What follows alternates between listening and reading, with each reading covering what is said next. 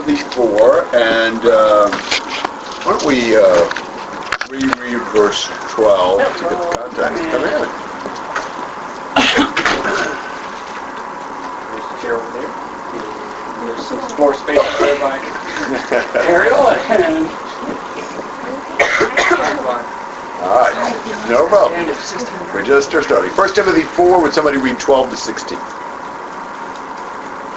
Let no one look down on your youthfulness, but rather in speech, conduct, love, faith, and purity, show yourself an example of those who believe. Until I come, give attention to the public reading of Scripture, to exhortation and teaching. Do not neglect the spiritual gift within you, which was bestowed upon you through prophetic utterance with the laying on of hands by the presbytery. Take pains with these things, be absorbed in them, so that your progress may be evident to all. Pay close attention to yourself and to your teaching. Persevere in these things, for as you do this, you will ensure salvation both for yourself and for those who hear you. Okay, and so we looked last time at verse 12 for Timothy not to allow others to look down on his youthfulness by showing in his character and conduct maturity and spiritual responsibility and that sort of thing.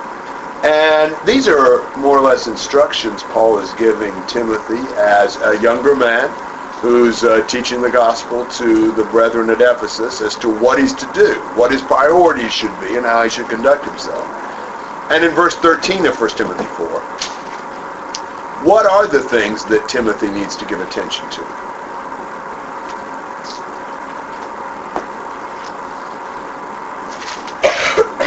Public reading of Scripture. Okay. Priority on the reading of Scripture, and then the exhortation, the teaching that come out of that. Why would it be important for Timothy to focus on public reading of Scripture? Because not everybody had a copy. Right, that's one thing. There's more emphasis probably in the Bible on the reading of Scripture publicly because how else are you going to come in contact with the Scriptures? They didn't have printing presses, and so not everybody would have a copy of it. But even if they don't have a copy of it, why bother reading it for them?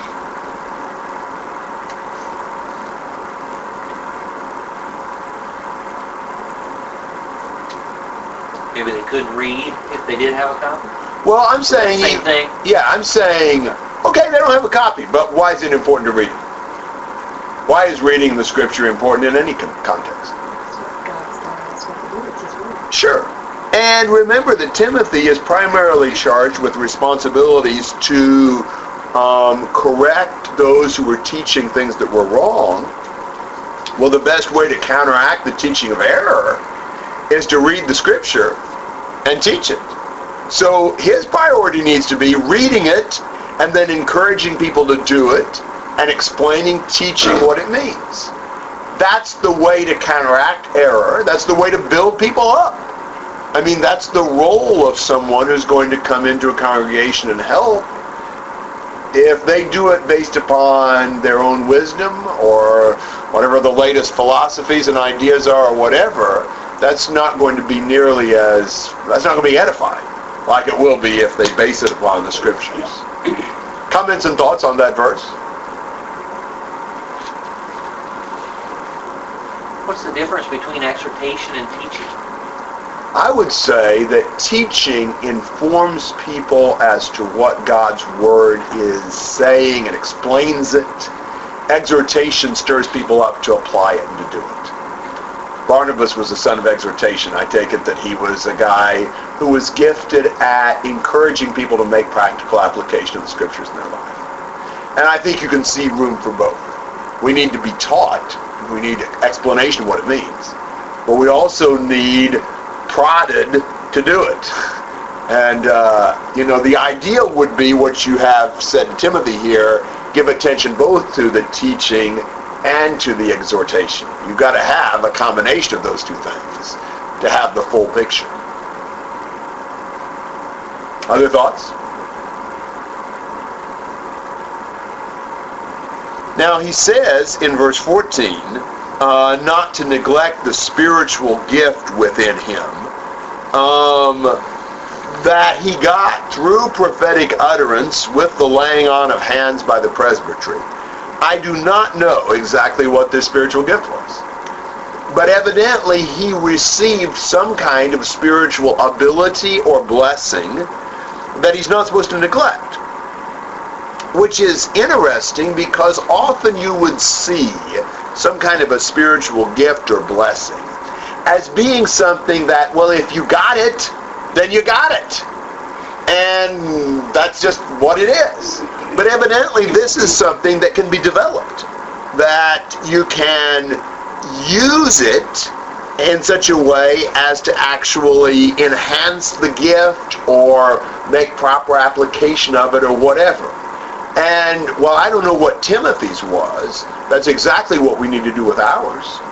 When we have abilities and blessings given to us by God, what we need to do is not neglect them, but use them and apply them uh, so that we can grow in those ways. Do you have some thoughts and comments on that verse? What are some possibilities? And what type? How? Explain what you mean. Well, I assume that it could have been like one of the special spiritual gifts from like 1 Corinthians 12 to 14. So maybe the gift of prophecy or the gift of healing or tongues or something like that. I think that would be a possibility. Or I think it could have just been some sort of a an ability maybe to exhort or to teach or to lead or or some other specific um, ability that he got to use in the Lord's work. So I, I would think those two would be possibilities at least.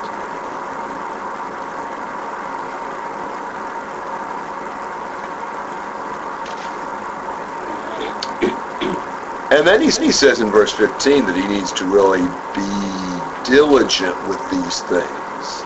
Work hard at them so that your progress will be evident to all.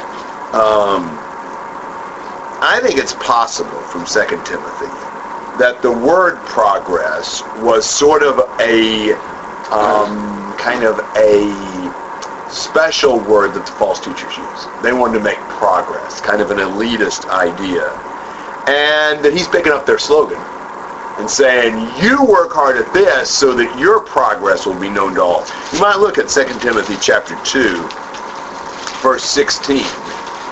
This doesn't use the word progress in my translation, but it does in the margin. But avoid worldly and empty chatter, for it will lead to further ungodliness in my margin, for they will make further progress in ungodliness. He seems to be picking up that word and say they're going to progress all right in ungodliness and 2 Timothy 3 verse 9. But they will not make further progress, for their folly will be obvious to all, just as Jannes's and Jambres' folly was also. So the fact that he keeps using that term progress, I'm not sure about this, but I think it's possible that it was a word the false teachers used, and he's kind of turning it on them. And uh, either way, Timothy needs to make progress by working hard in developing his abilities in teaching and exhorting properly.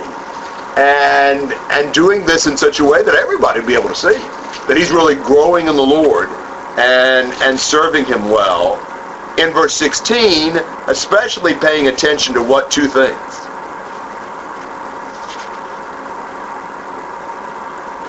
yourself and your teaching. Now, that's interesting. I think that is the proper order. First, get yourself, your own life right, and then your lesson that you're teaching. Why would it be important to go in that order?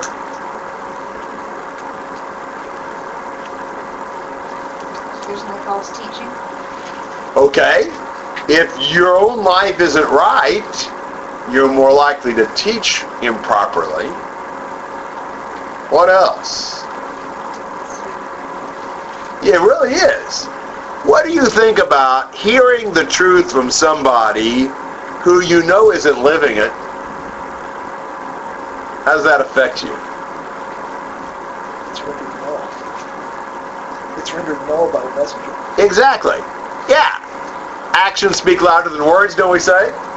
You know, somebody who doesn't live it Um, you know, I was talking with a young person a while back uh, about uh, a preacher that had been in the church they were a part of, and and he made the statement, you know, he's not sincere.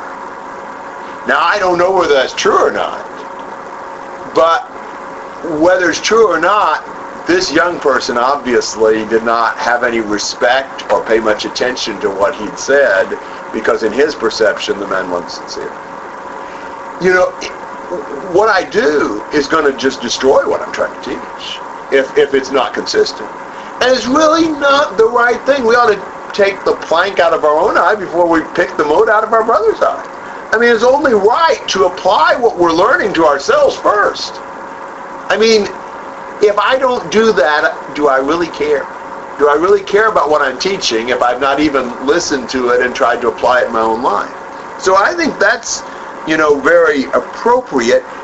It, it's one of those things that they have to go together.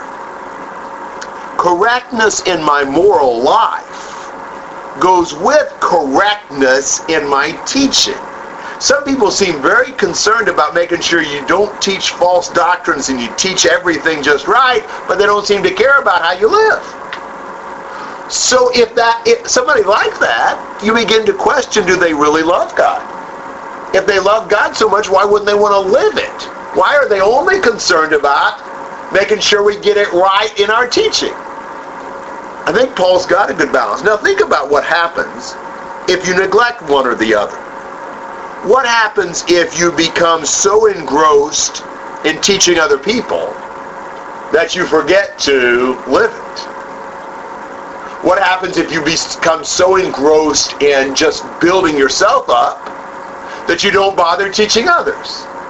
You see that there's a balance, and while the first priority is to yourself, it's appropriate that having corrected yourself, then you pay attention to your teaching, because what are you trying to save?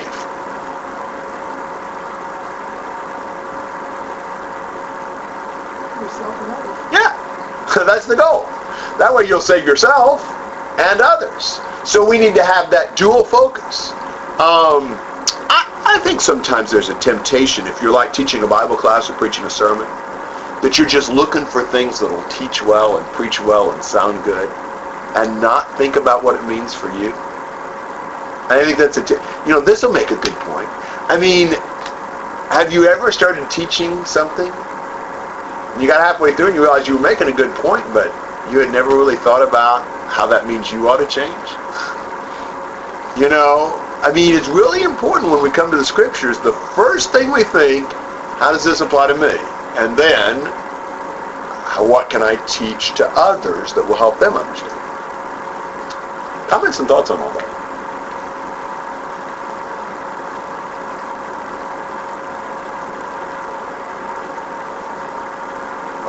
On anything in chapter 4?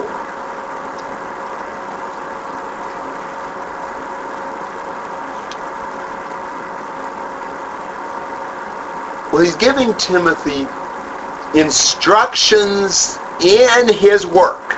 He's in Ephesus. He's been left there to do a bunch of stuff to help the brethren. And that's what we've just been looking at in chapter 5, verses 1 and 2, I think fits right in with that. I would consider these two verses kind of transition verses. They sort of fit with chapter 4, but they also lead into the rest of the stuff he's talking about in chapter 5. So somebody want to read the first two verses.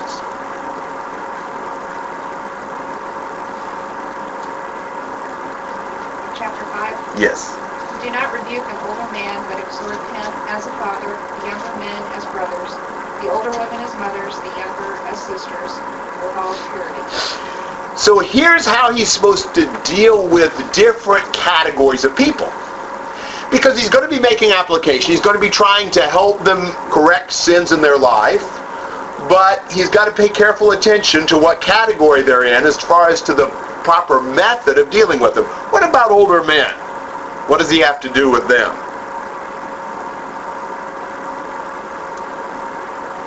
Appeal to him as a father. As opposed to what? The way you treat your sibling. Yes. He's trying to help the young Timothy to avoid what? Being disrespectful? Yes, I think so. I mean, if you're talking to a considerably older man, Timothy, you can't sharply rebuke him. If you do that, if you're a Timothy and you sharply rebuke an older man, what would we call that? He's trying. He's sort of being what?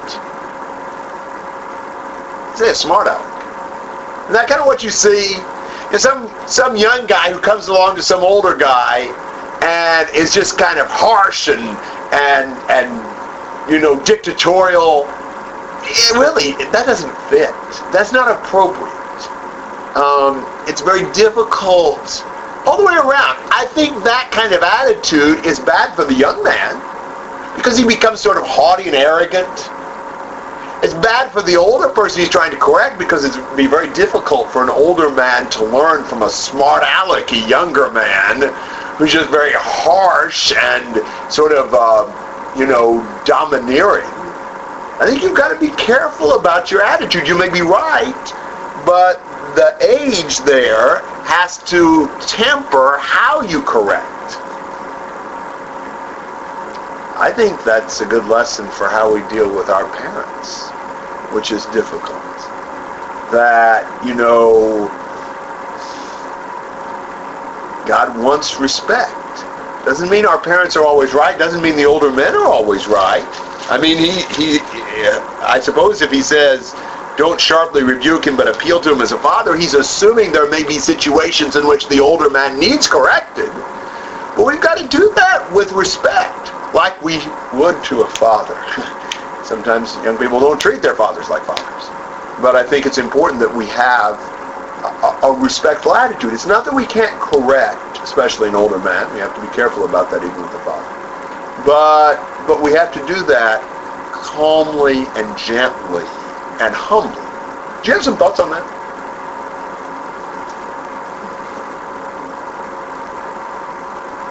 How does he deal with the younger man?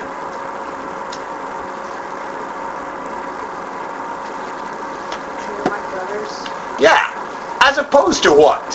What's he trying to get at there when he says treat the younger man as brothers?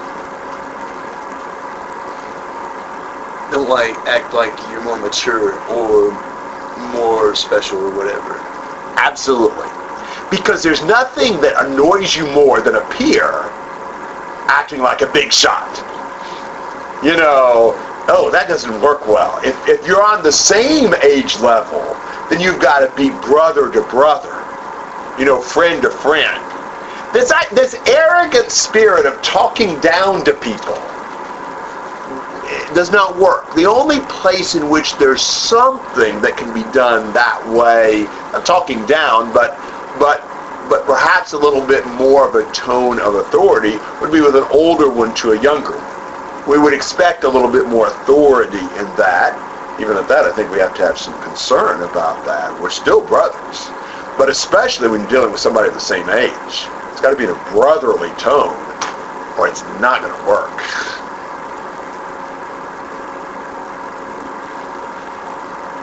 And then what about the older women? Treat them as brothers. Yeah. Which I think would be saying the same thing he's saying to the older men.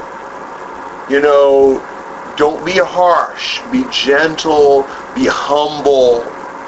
Um, really be bad to be smart alecky to an older woman. You know, that's that's gross. I mean, that's just not.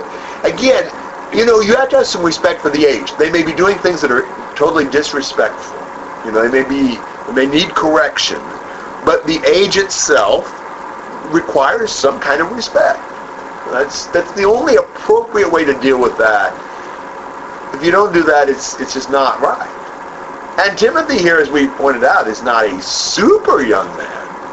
I mean, judging from the fact that you know, 12 or 15 years before he was going with Paul on missionary journeys, I'd assume he's got to be 30 or so here.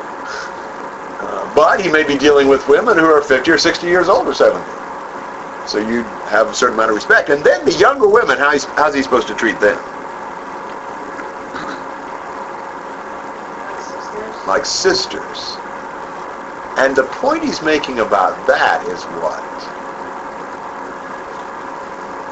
Purity. I mean, that, that's that's what it hits me as. He, he, it's as you said before, it's corollary to how he's to treat the, the younger men. Again, not acting the big shot, but they're not really sisters. Yes.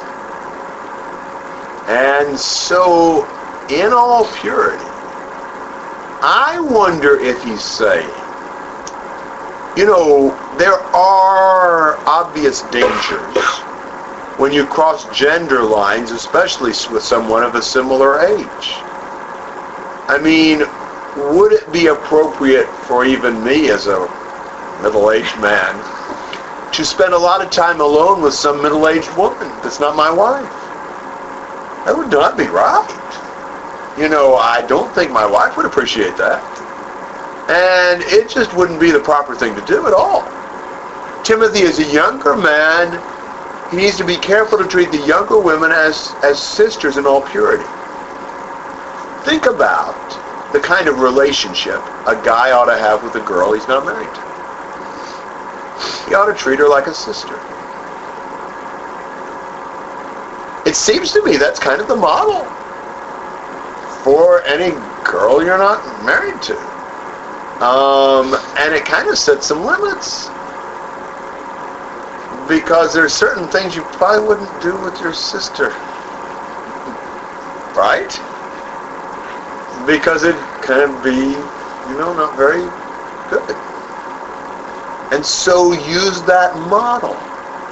Timothy, you know, if you got, you know, you're with a, a, a girl of your same age, a young lady, then treat her in a sisterly way, not in some kind of a sensual way.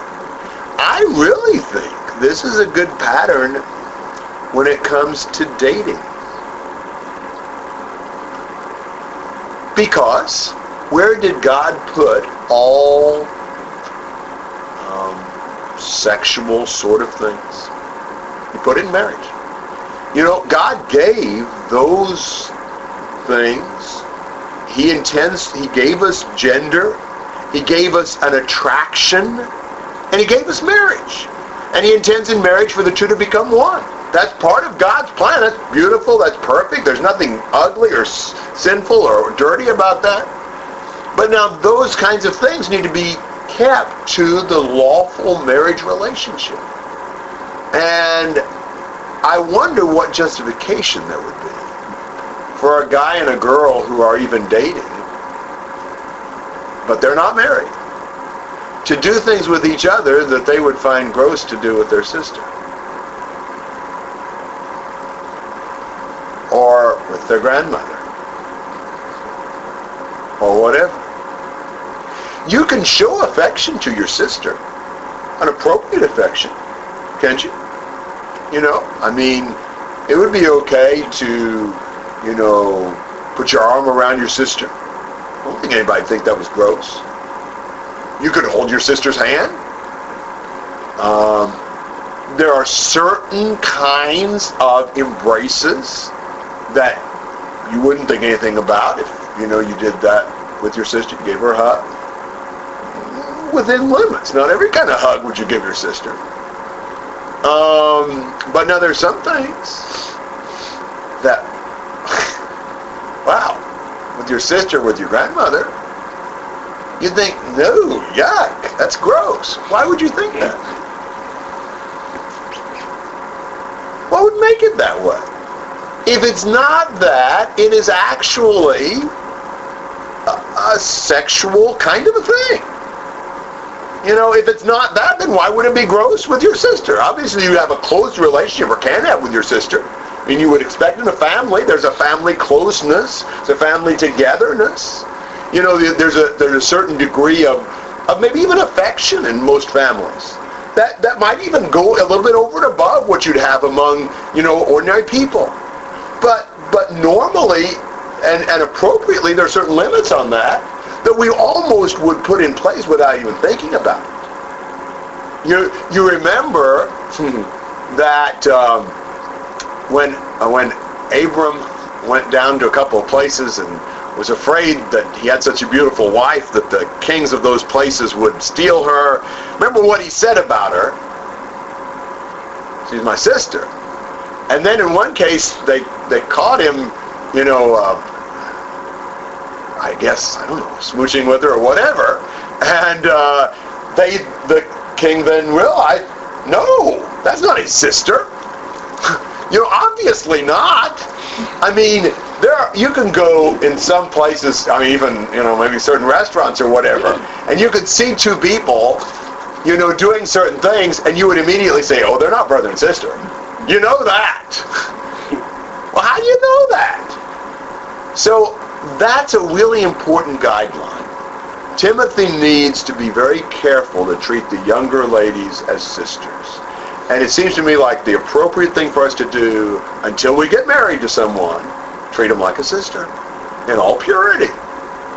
Or would you think that it would be okay to just treat them with partial, partial purity if you're dating? Why wouldn't in all purity apply? And then, of course, the sexual relationship is pure within marriage. There's nothing sinful or, or bad about that at all there. I don't know. What do you think about all that?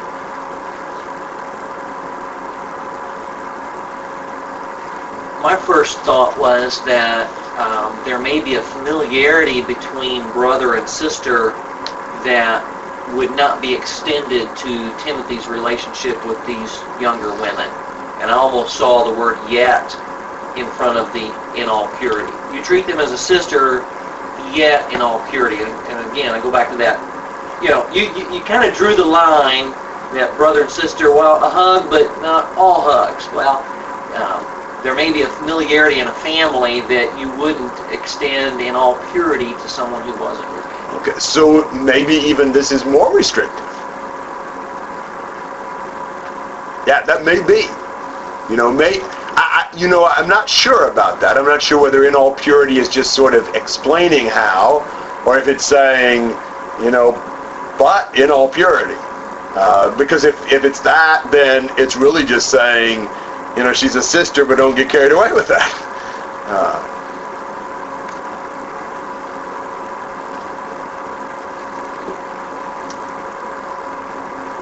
other thoughts and comments on verses 1 and 2?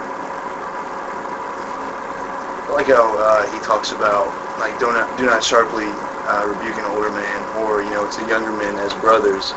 You know, uh, I guess trying to have respect. Um, I think there's a temptation to think that you know I'm doing spir- spiritually so much better than these people, and we gotta get puffed up or whatever.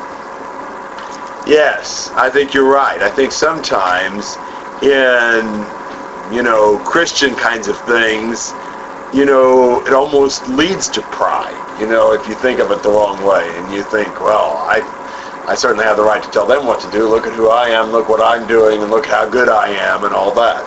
Good point. If there's any goodness in us, it's from the Lord. Shane? We see that we can learn not only to respect our parents, but this isn't just the way we treat our parents, it's the way we treat all people. you know? Exactly. This is what we can learn from them. Exactly. Yeah, he's saying to treat these people like you treat your family. Exactly. There's many, a lot of different examples throughout the whole New Testament of ways that people approached people. You know, there's different ways that Paul taught different ones, that Jesus taught different different ones. You know, and you look at there, there's obviously some differences in in the age of the people and their their spiritual uh, condition or position or growth. You know, where they where they are. And I think it, it addresses, it appears to me it addresses some of the tactics, but not the truth. Is that, does that make sense? Mm-hmm. It still needs to be said, but there may be some variation as to how to do it. I think we often get carried away in that to the point that we, we almost forget about the truth and start working so much on how we're going to get we got to get to know the person and we got to do this and we've got to you know build this relationship before we ever even approach the the subject of the truth and I don't know if that's contrary to what you know Where, where's that line? Yeah. Well, here it looks to me like he's dealing with specific situations with people in a congregation where you know somebody's doing wrong or somebody needs some kind of specific spiritual help and so you go to give it to them. In terms of just teaching the message, Paul would go to towns cold, go to synagogue, go to marketplace, go to school building, wherever, and just preach and teach he didn't have any relationship with some of the people he preached and taught the message to. I think we, we declare the message forthrightly, openly. But when it comes to actually making a specific application in the life of a brother or sister, we are careful about approaching them about that in the proper respectful manner doesn't mean we change what we teach them as far as what the truth is about that. He's not saying don't appeal to the older men just do it in a fatherly kind of a way.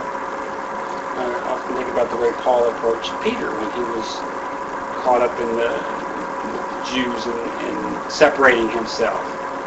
You know, that, that is an example. And I don't know the age there or how that, or anything. Probably but- similar.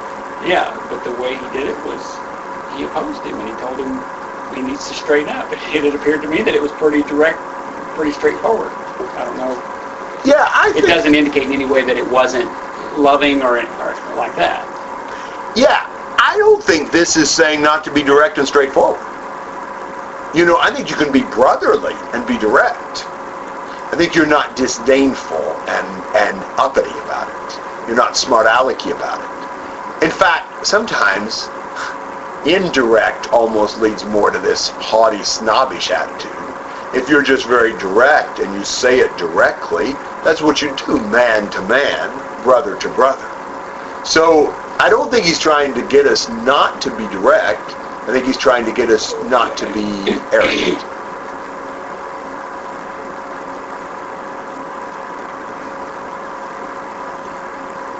Other thoughts? Good comment. Well, this is sort of transitioning us to a different topic. The next several paragraphs are going to talk about uh, appropriate honor given to various groups.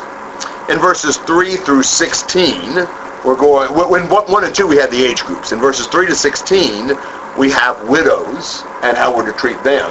In 17 to 25, elders and the proper honor given to them. And then in chapter 6, verses 1 and 2, the proper honor for slaves to give their masters. So you really have four specific sections dealing with the appropriate honor to give to different groups. In verses 1 and 2 were kind of the introduction of that, the appropriate honor given in various age and gender groups. Okay? The, so, now we're looking at the appropriate honor to give to widows, 3 to 16.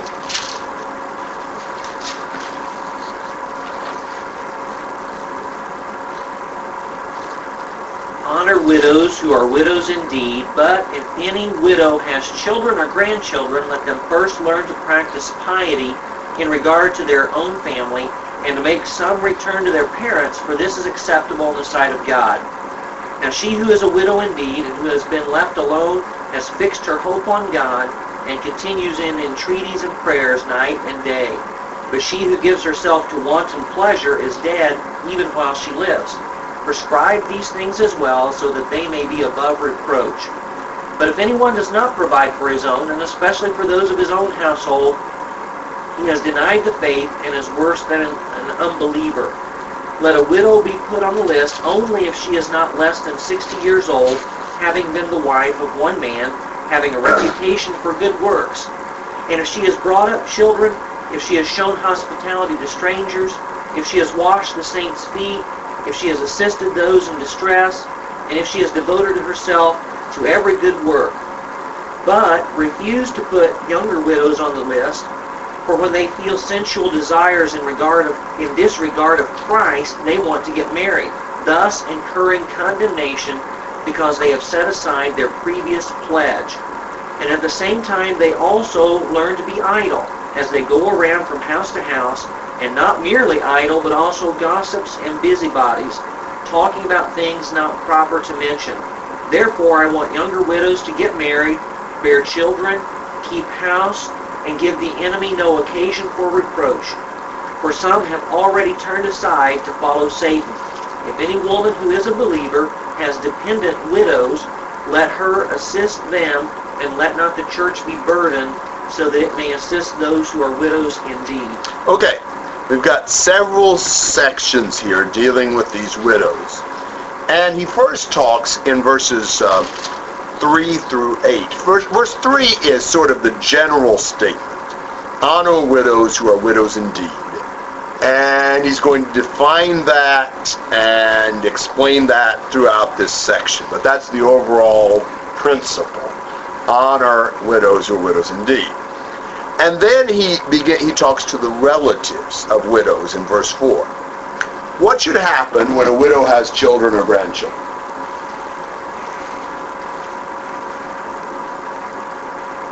Who should take care of her? In what sense?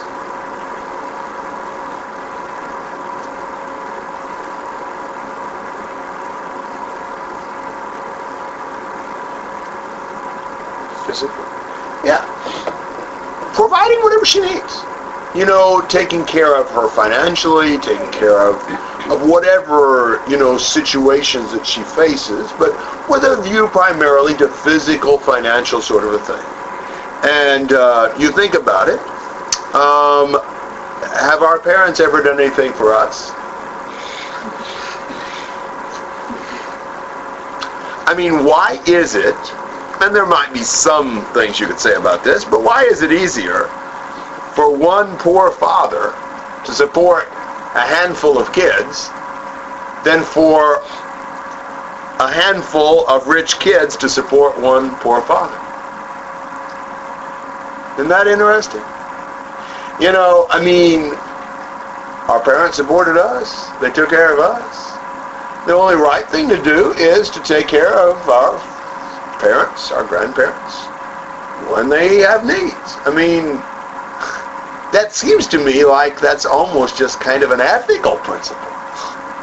That's hardly even a spiritual principle. That's just justice. That's fairness. And uh, that's the proper respect to show uh, to to those who, you know, have taken care of us. So that's the first point. He makes a statement to the relatives, take care of your widows.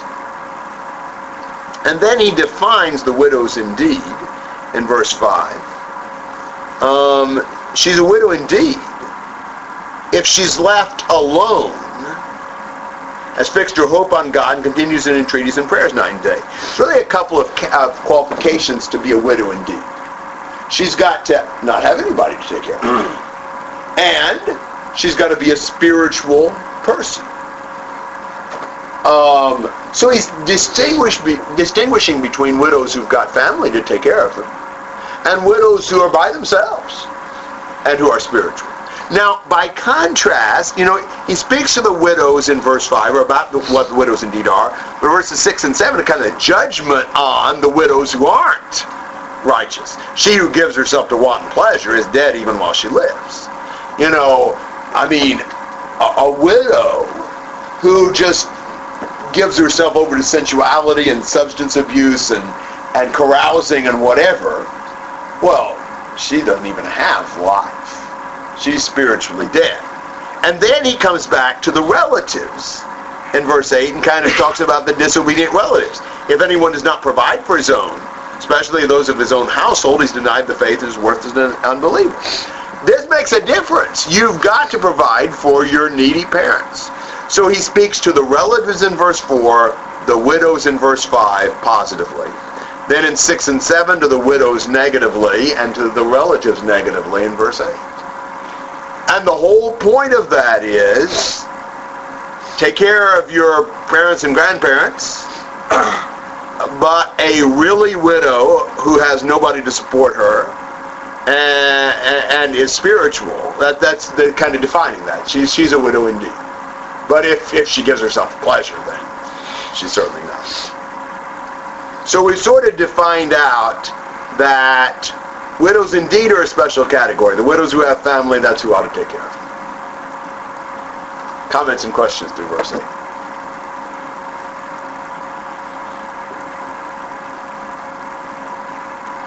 She who lives in pleasure, should the children still take care of her? I think so. I think here he's dealing with a widow in contrast to verse 5. And in verse 5, she's one who's been left alone. But she's spiritual. In verse 6, here's one who gives herself to pleasure. She's not spiritual. But I would assume that, that this is still talking about one who has no family. Really, I think the family obligations are in 4 and 8 in 5 through 7 we're talking about the widow indeed who has no family but some of them are spiritual verse 5 and some of them live in pleasure verse 6 yes. I have a, I guess, I think it's related, question about um, putting elderly people in nursing homes when there's no overwhelming need to do it. I mean, would these verses justify it by saying, well, I'm providing financially? Or if your, your motive is just to get the elderly person out of the way, would these verses support the need to take that person in? I mean I don't know that they really directly say take them in but the principle is to give them appropriate honor and care So maybe these passages combined with other passages talk about love and that sort of thing. And just to honor our parents. You know, honor is more than just money. I think it includes money, but it's not just money. So you wouldn't honor a parent by just sort of wanting to put them away so that you don't have to be around them or you don't have to deal with them. I mean, I think that's true with a lot of things. We tend in our society to have more money than we have willingness to sacrifice ourselves. So if we can give some money, then we've salved our conscience and we don't have to deal with it. It's kind of like the passage of visit fatherless and the widows in their affliction. You know, James 127. I think that would include to help them financially. But just the idea of, well, I gave to such and such a cause, that took care of all my responsibilities to widows and orphans. There may be one show up at my doorstep and I'll give them some food, but I'm not going to give them love, attention, concern, and things like that. I think we tend to be that way. Almost trying to discharge personal responsibilities with money. I'm not saying money shouldn't be given. We ought to be generous with our money. But often in personal relationships, it may not even be money that's needed. It's personal attention. And so I don't think it'd be loving to try to just get rid of our parents by throwing some money to some home and ignoring them. Now, the question as to how to best care for our aging parents, obviously there are many situations and many complications. You know, there may be parents who prefer not living with their children, or even good reasons why children may not want their parents living with them. Uh, and there are sometimes medical situations that, you know, obviously have to be dealt with in some sort of an institution or whatever. Um, but, I mean, I would think this way. Um, when we were young, we need a lot of attention. And although this is common in our culture, probably for many of us, our parents didn't just pay somebody to give us attention. Um, and even those who did, probably our parents personally gave us a good bit of attention, probably almost daily. So would it not be just to give our parents attention as they need that, um, as they want that, um, on a personal basis, not just on I'll pay somebody to take care of.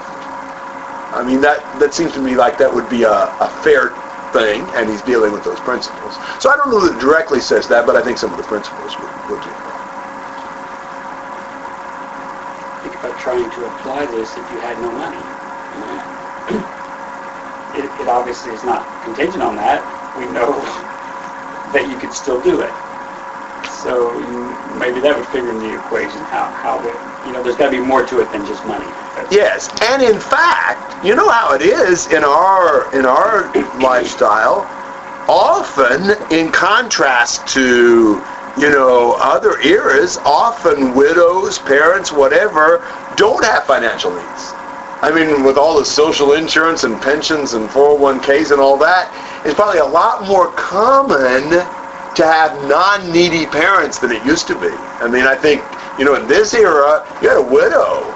She almost always would need financial help, but for us, many times our, our widows may not. But that certainly doesn't mean they don't need honored and taken care of. They just not have to need to be with money.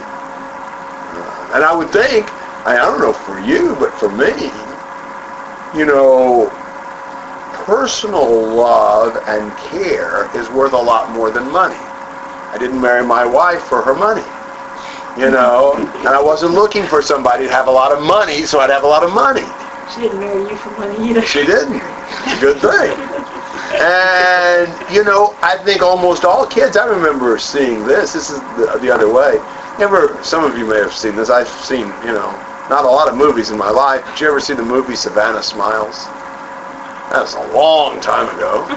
But I always remember this little thing. Uh, Dad was running for governor or something, and he was down in the big dining room entertaining a whole, you know, big long table full of important people that he was trying to get lined up as supporters for his run for governor or whatever. When the maid looks down through the rails from upstairs and impatiently the father looks up, what do you need? She said, Savannah wants you to come up and tuck her in bed. Savannah's like six or seven. And he said, put a quarter in her piggy, bank and tell her I'll see her in the morning. Now, I just thought, wow, isn't that, you know, sad? I mean, uh, wow. What kid would rather have a quarter in their piggy bank than have daddy tuck them in bed? You know, a quarter is not really love. And I'm sure that would be true as, you know, we get older and maybe less able to get out and around and, and all of that you know, personal attention's worth a whole lot more than the quarters in the piggy bank.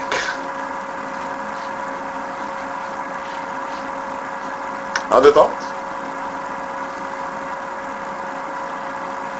You know any cases of widows today in the church? I, I can't even think of any where the church has supported. Uh, it's certainly not very common. I can't. Yeah.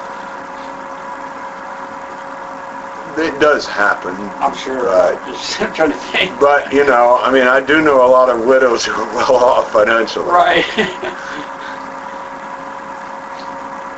Yeah. And we, we, wow. It's amazing how rich our whole lifestyle is. And he's telling this to Timothy, and you know, it appears like verse three, honor the widows as a personal instruction.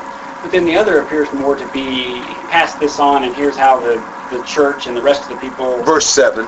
need to deal with this. Yes, prescribed. So I think that's saying all of this is really what he's supposed to pass on. Okay. Yeah. Yeah, I think this is really the teaching. You really haven't come yet in the first eight verses to where he's telling the church to do anything.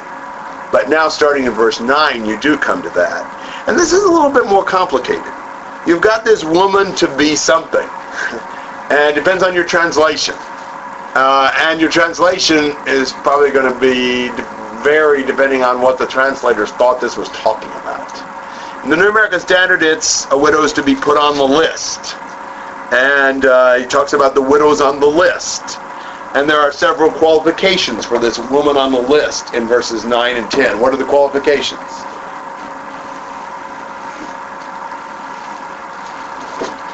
Not less than 60. At least 60 years old, and The wife of one husband. so she's sexually faithful. And basically, verse 10 is saying what? All reported for good works. Yes. she has a, a fame for her good works and for her taking care of people and helping people. Those are the qualifications to be put on the list. And then in 11 and following, he talks about why you wouldn't put a younger widow on the list. Why wouldn't you?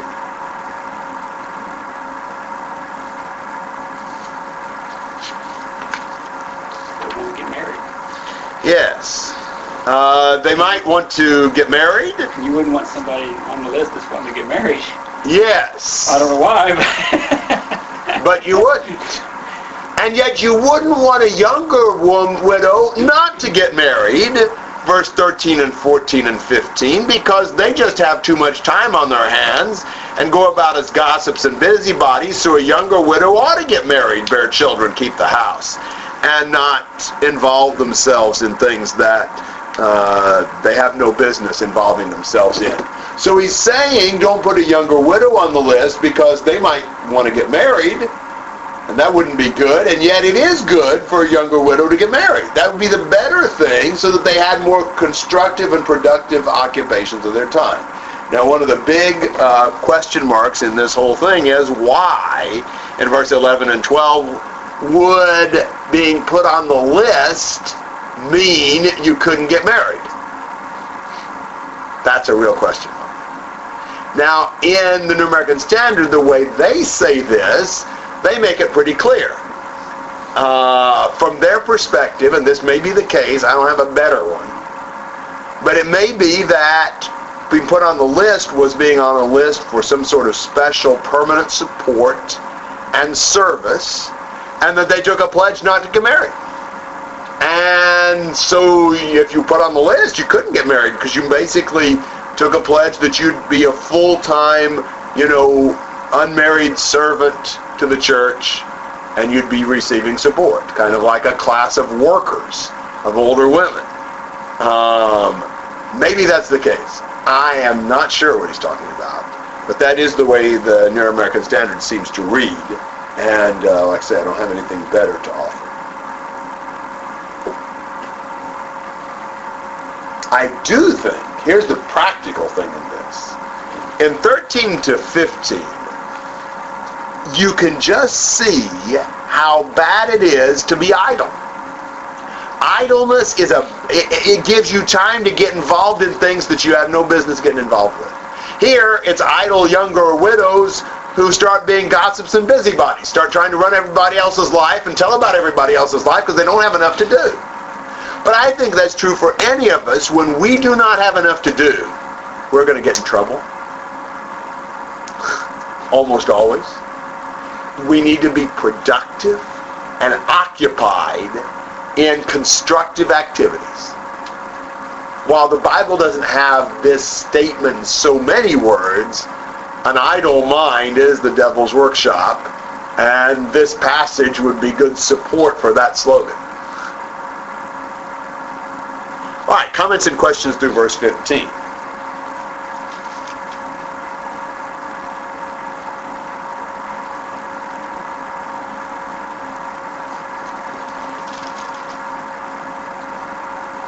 in 16, a summary again, kind of related to the children part from the very beginning, the, Ah. the family. Yes, I think 16 is a summary, and he kind of groups all of this together. But yeah, going more back to 2 through 8, or 3 through 8. If any woman who's a believer has dependent widows, she must assist them, and the church must not be burdened, so that it may assist those who are widows indeed.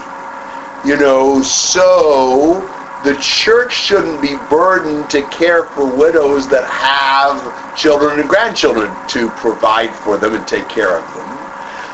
Uh, Because if you start burdening the church with the care of all widows, then they're not going to have enough resources to take care of the widows who don't have anybody to take care of them. So that shows that sometimes there are responsibilities an individual Christian has that the church does not have.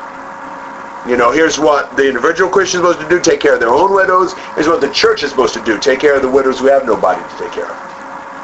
Yes. Is it a stretch to say that this could apply also to single women who never got married and are getting older and have no one to care for them? Probably. I mean, I, I don't know how we could use this passage for that. still in all, we ought to take care of them. I mean, there's a lot of passages that tell us about love and kindness and compassion.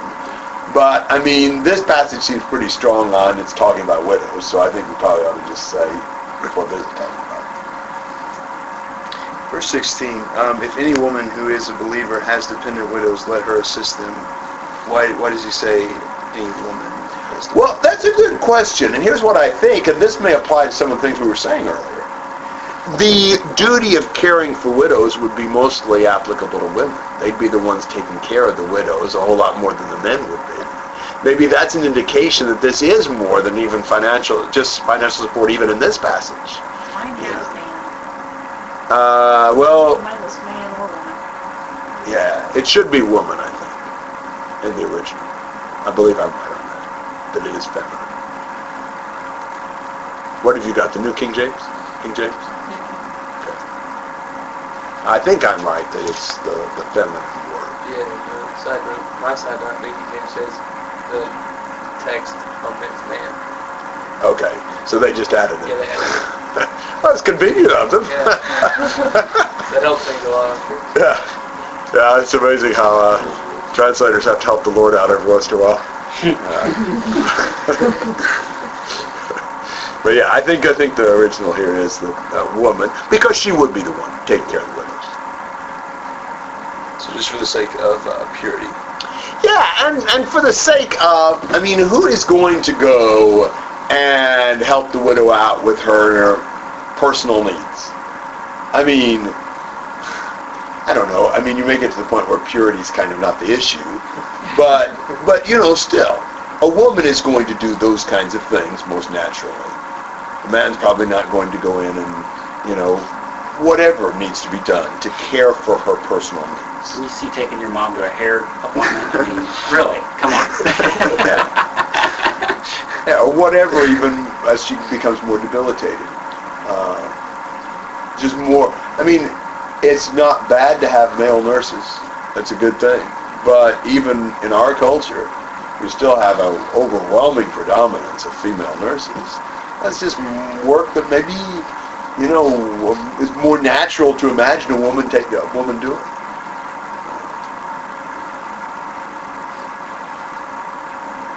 Other thoughts and comments through 16?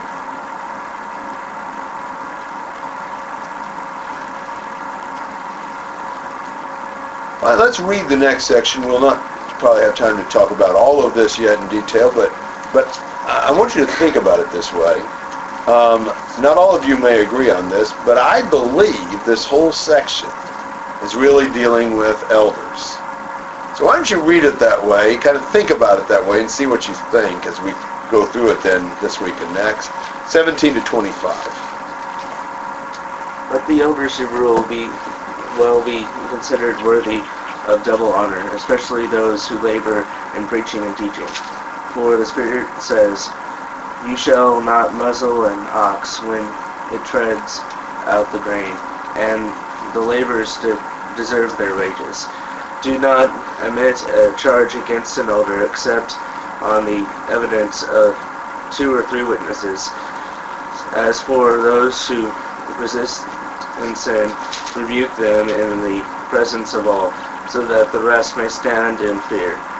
In the presence of God and of Christ Jesus and all the elect angels, I charge you to keep these rules without prejudice, prejudging, um, doing nothing from partiality.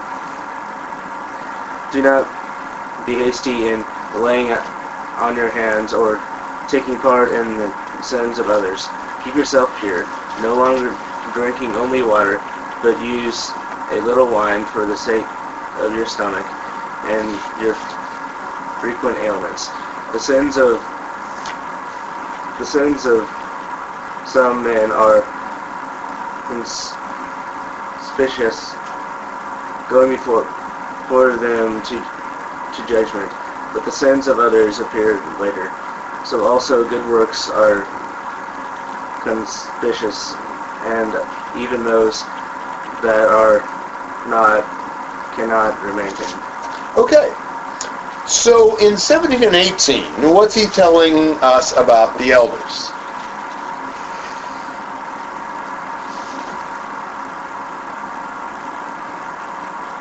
They can be supported.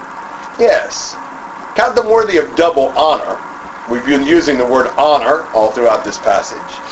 But here, when he says double honor, I think he may mean respect and money. Because he says, don't muzzle the ox while he's threshing. the labor is worthy of his wages. So, if an elder does his work well and works hard at preaching and teaching, it would be appropriate to pay the elder for his work. Everybody's deserving of compensation for what they work at. Now, this also tells us a lot about what the elder's work is. It's to rule, and it's to work hard at preaching and teaching. So much in the scriptures indicate that the primary work of an elder is feeding the sheep, preaching and teaching. That is, I believe, the number one job of elders. It, I think we've often relegated elders to business managers. But their primary role is in preaching and teaching. It's in feeding the flock. So if you've got an elder that works hard at preaching and teaching, he devotes himself to that, consider him worthy of double honor, not just respect, pay him. Because you don't muzzle the ox while he's threshing, the laborer is worthy of his hire. Comments and questions on those two verses? just like widows today, my personal experience is that this is not something that is practiced broadly either. But I may be out of touch, but maybe it's more common than having a list of, of widows, but somewhat still novel concept, at least from my own experience. To the extent that it is, it may be a reflection of not understanding the work of an elder and how to do that work well would probably take time away from a full-time job. You know, it's difficult to do a full-time job and work well as an elder, especially if the congregation has much size to it. I was in a congregation one time where some of the elders were saying they didn't have time to do some of the stuff, and so they would have probably been better if they might have been able to. Yes. Yeah. It's a blessing to an elder who does wants to do his work well if he's supported to, to do that. I've known several that are, but it's still probably not the norm. It's comforting to know that an elder is available to you at, ti- you know, any time basically, whenever they aren't caught up in a full-time job or hobbies. I've known elders that their hobbies took up a lot of time that it shouldn't have. Yeah, absolutely. I mean, why wouldn't a sheep need contact with their shepherd? Um, I was just talking with a girl the other day, and she's talking about some things that are troubling her in the Bible class she's in at church. Sounds to me like appropriately she's troubled by that. I said, does the church have elders? She said, yes. I said, I think you need to contact them. I think you need to talk to them. She was going to do that. I, I think she said, "Well, is that the right thing to do?" I said, "Well, that's that's the p- place God put them. They're your shepherds. You know, I mean, that's that's who ought to be involved in helping you with this and in dealing with the situation and so forth. And uh, you know, if you have an elder that's inaccessible, you know, how's how the sheep going to fare with an AWOL shepherd?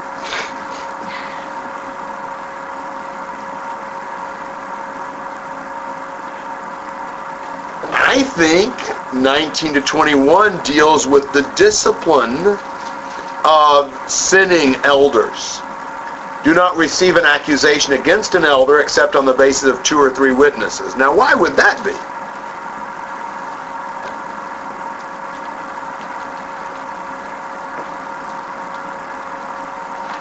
That's kind of a common basis for, used throughout the law of any type of accusation, Why? two or three witnesses. So that one person can't have a grudge and, and cause major changes or something on that. Absolutely. it protects, in this case, the elder from malicious criticism. Think about elders' role in sometimes admonishing and rebuking and um, correcting. Can't you imagine an elder might sometimes have somebody that gets to where they don't like them very well and would like nothing better than to, you know, make up some accusation and get people to believe it. He tells Timothy, don't even listen unless there's two or three witnesses. It protects an elder from capricious, you know, ill will from somebody who's got a grudge against them. Um, and Deuteronomy 19, verses 15 to 20, is a good passage about that, which just indicated in the law you had to have two or three witnesses. It's just not right to convict somebody on the basis of one person's testimony. In the case of an elder, it's not even right, perhaps, to to confront them until there's at least two witnesses to verify that. Uh, there's some respect that needs to be given for the position and work that that the elder has. But that doesn't mean that an elder is always right. Verse 20, those who continue in sin rebuke in the presence of all, so that the rest also be fearful of sinning. It is possible that an elder could sin, and in that case, if he continues in it, he's to be confronted and rebuked before the entire congregation. So he's not just saying an elder will never do wrong. He's just saying only with two or three witnesses. And then if the elder continues in sin, then rebuke him before all.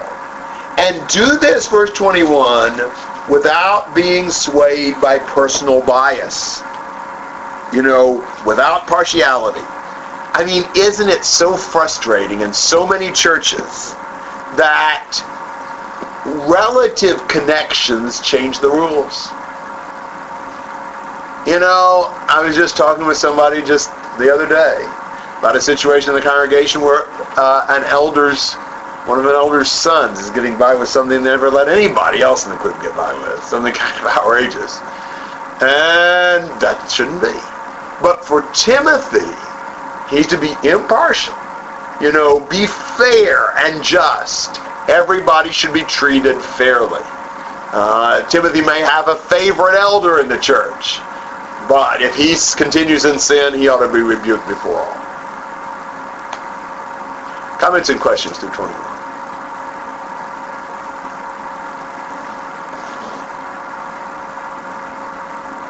Then I'm going to stop there. And uh, we can work on anything else you want to say about that. And starting 22 next week. Uh, my plan is yes, no, yes, no. I should be here next week and not the following, and then the next week and not the following. So at the moment, I'm every other week for about the next four weeks. But I should be here next week or